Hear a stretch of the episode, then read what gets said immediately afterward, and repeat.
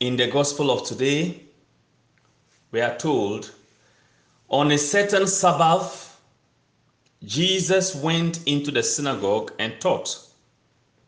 And there was a man there whose right hand was withered. The scribes and the Pharisees watched him closely to see if he would cure on the Sabbath so that they might discover a reason to accuse him. But he realized their intentions and said to the man with the withered hand, Come up and stand before us. And he rose and stood there. Then Jesus said to them, I ask you, is it lawful to do good on the Sabbath rather than to do evil? To save life rather than to destroy it? Looking around at them all, he then said to him, Stretch out your hand. He did so, and his hand was restored. But they became enraged and discussed together what they might do to Jesus. Jesus told the man, Come up and stand before us. Come up and stand before us. In other words, come and stand at a place where everyone in this synagogue will see you. Jesus wanted everyone to see his state, so to speak. Dear friend, are you wondering what is um, what God is about to do in your life? Are you wondering and worried and do not understand what God is up to in relation to your issue? Is your state or your situation so known to everyone in your community or in this church that you are wondering whether God still cares about you? When you stand before people, they see you. Whatever is before you, so to speak, you see it literally. Your problem may be exposed to almost everyone. Your situation, your state may be known to almost everyone, and you are wondering what God is about. It's as if God is silent.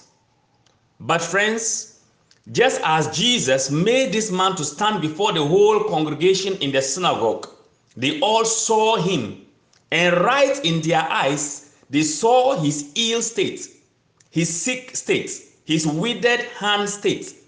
They, the same before them, before their very eyes again, Jesus cured him. That is going to be your story also. That is going to be your testimony also.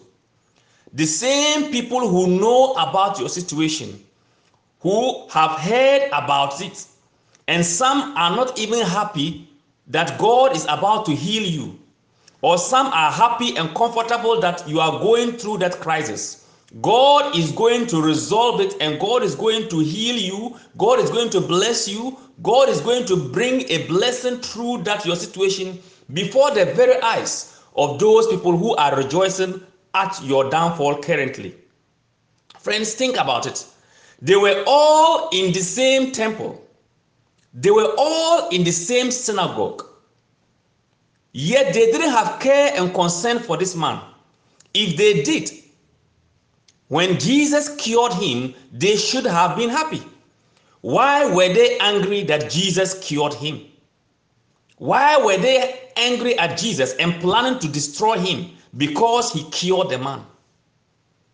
They claim to be members of his. They claim to be the same people in the church or in that synagogue, yet they didn't love him. They didn't love the young man. On the contrary, it's as if they were rejoicing at the fact that he had a withered hand. Friends, some people may be happy and be pretending behind you. You may also even know some people who are happy that you are going through the crisis you are going through.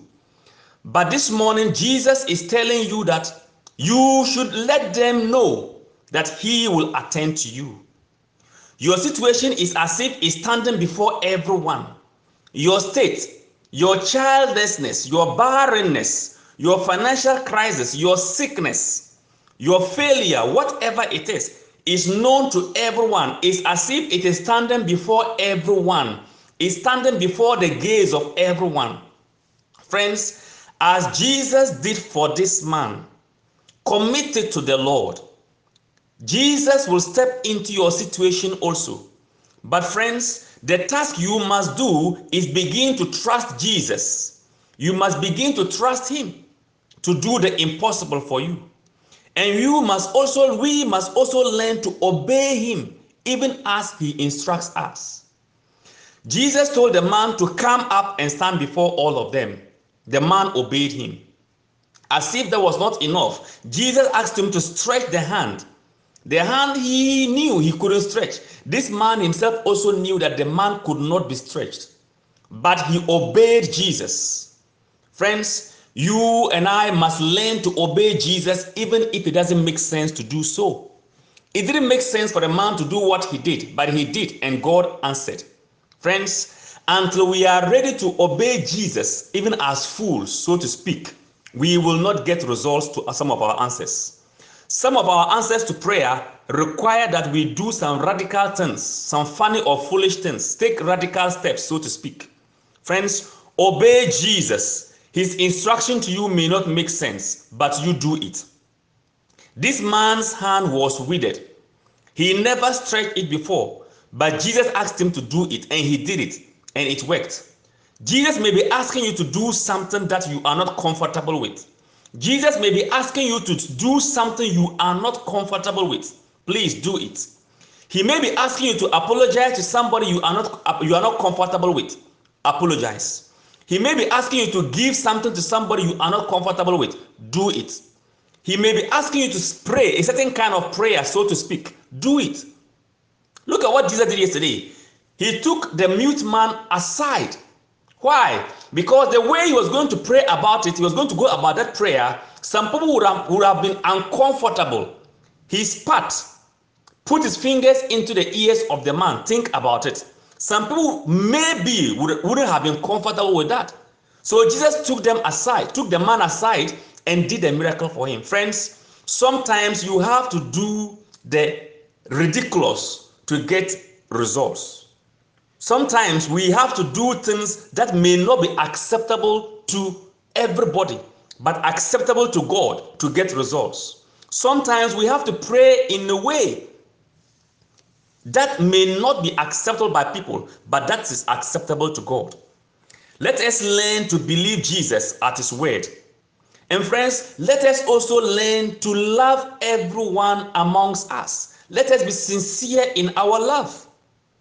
Jesus said, He asked a simple question Is it right to do good or to do evil on the Sabbath day? These people were wicked, so to speak. We are told these people were wicked. How do I know? Look at what the first reading says. For our paschal lamb, Christ, has been sacrificed. Therefore, let us celebrate the feast not with the old yeast, the yeast of malice and wickedness, but with the unleavened bread of sincerity and truth. St. Paul is saying that even when we come to celebrate the Paschal Lamb, the Eucharist, some of us can still come with malice and wickedness. And that is immorality at its peak. The ones he already condemned, the sexual immorality he condemned in the first reading. Friends, Immorality or morality has to do with right and wrong. Whatever is right and acceptable to God is moral. Whatever is not acceptable and is wrong and evil in the eyes of God is immoral. Malice and wickedness are immoral actions.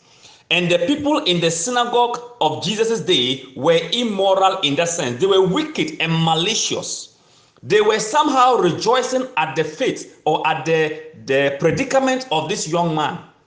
If not, they should have been rejoicing when Jesus cured him. But they were angry that Jesus cured this man.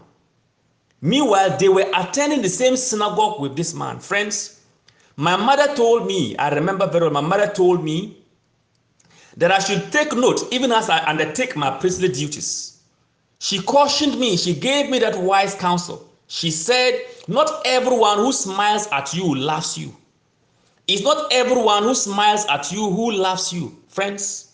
These people in this synagogue pretended to be in love or love this neighbor. They were always with him. It's as if they rejoice seeing him always come with a withered hand. If not, they should have been rejoicing at his healing. On the contrary, they became enraged, and we are told they discussed together what they might do to Jesus. Friends, thank God, God is not man.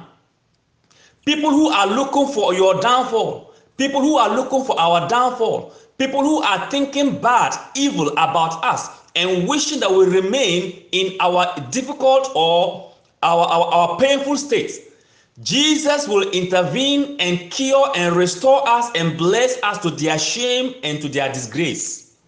The same people who have seen you in pain and they are silently and secretly laughing at you will see you rejoicing. Jesus made this man to stand before all of them. They saw him in his state of pain and, and, and disgrace, so to speak. And they themselves, before their eyes, Jesus restored him. Jesus will restore you to life. Jesus will restore you to joy. Jesus will restore you to peace. Jesus will restore your financial status. Jesus will bring about the children you want to give birth to. You will see your children. You will give birth. Those who call you barren and are laughing at you will see you. They will come for the naming ceremony of your babies. They will come. They will see you rejoicing. Those who are laughing at you for whatever reason, they will see you rejoicing, and whether they like it or not, Jesus is not like man. Take note, they watched him closely to see whether he would cure him. People are thinking God has forgotten about you. Beloved brother, sister, I want to tell you, God has not forgotten about you. We are told on a certain Sabbath, on a certain day, your day will come. Your day will surely come. Continue. This man didn't give up going to the synagogue. Don't give up going to church. Don't give up worshiping God. Don't give up praising God. Don't give up praying. Even though you don't see results now, don't give up. This man didn't give up. He still went, even though his state was not complete. Whatever is incomplete in your life, whatever is dissatisfactory in your life, don't give up on God. Continue to go to church. This man continued to go to the synagogue. Can you imagine if he had given up earlier by saying that God doesn't love him or God doesn't care about him and failed to come, for instance, on this day? He would have missed his blessing. Friends, don't give up. Don't give up. Don't say you have prayed enough. Continue to pray. Don't say you have done this enough. No, continue to do. Continue to seek God. Continue to worship God. God hasn't forsaken you. Your answer is for an appointed time, for an appointed day, only known to God Himself and Him alone. He alone knows the time and the hour He will attend to you. But I want to tell you that He is going to act at the right time. He is never late. God is never late. He is always on time. Your answer will come at the right time. Stand before everybody. Don't be shy. All those people who are seeing you now, you will stand before all of them and testify of your restoration and testify of your blessing. Jesus told him, Stretch out your hand. He did so, and his hand was restored. Even as you go for communion, I want you to walk with faith. God will heal you, God will bless you, God will restore you back to health, God will answer your prayer. You will hold your children those laughing at you, they will see you smiling. Don't be worried. Don't be worried. Continue to surrender and pray to the Lord. We are told that Jesus knows their intentions. Jesus knows, and He knows your own intentions as well. Make sure your intentions are good towards people and continue to persevere and ensure that you act even when Jesus tells you to do the funny things or the ridiculous things, things that may not make sense to you, still do them. God will honor your faith. But be ready and willing to do the undoable and believe the impossible. God will let you receive the impossible answers also. God will cause you to receive. Take note Don't be confused. Don't be discouraged. Don't give up. God is on your side. Your day will come. The Pharisees watched him closely to see. People are watching you closely now and making negative comments and gossiping and saying all kinds of negative things. But, friends, very soon, Jesus will come up to you. Jesus will respond to you. He will let you stand before everyone and you will testify of his faithfulness and his goodness. God cannot lie. God loves you. He cares about you. He will answer you. He will respond to you. Don't give up. Continue to pray. Continue to seek his face. Read Luke 18, verse 1. Friends, don't give up. God loves you and God cares about you. Have a wonderful day and have it at the back of your mind that God will answer you. Don't give up. It is well with you. Remain blessed. Have a wonderful day in the name of Jesus Christ. May we rise and present some intentions to the Lord.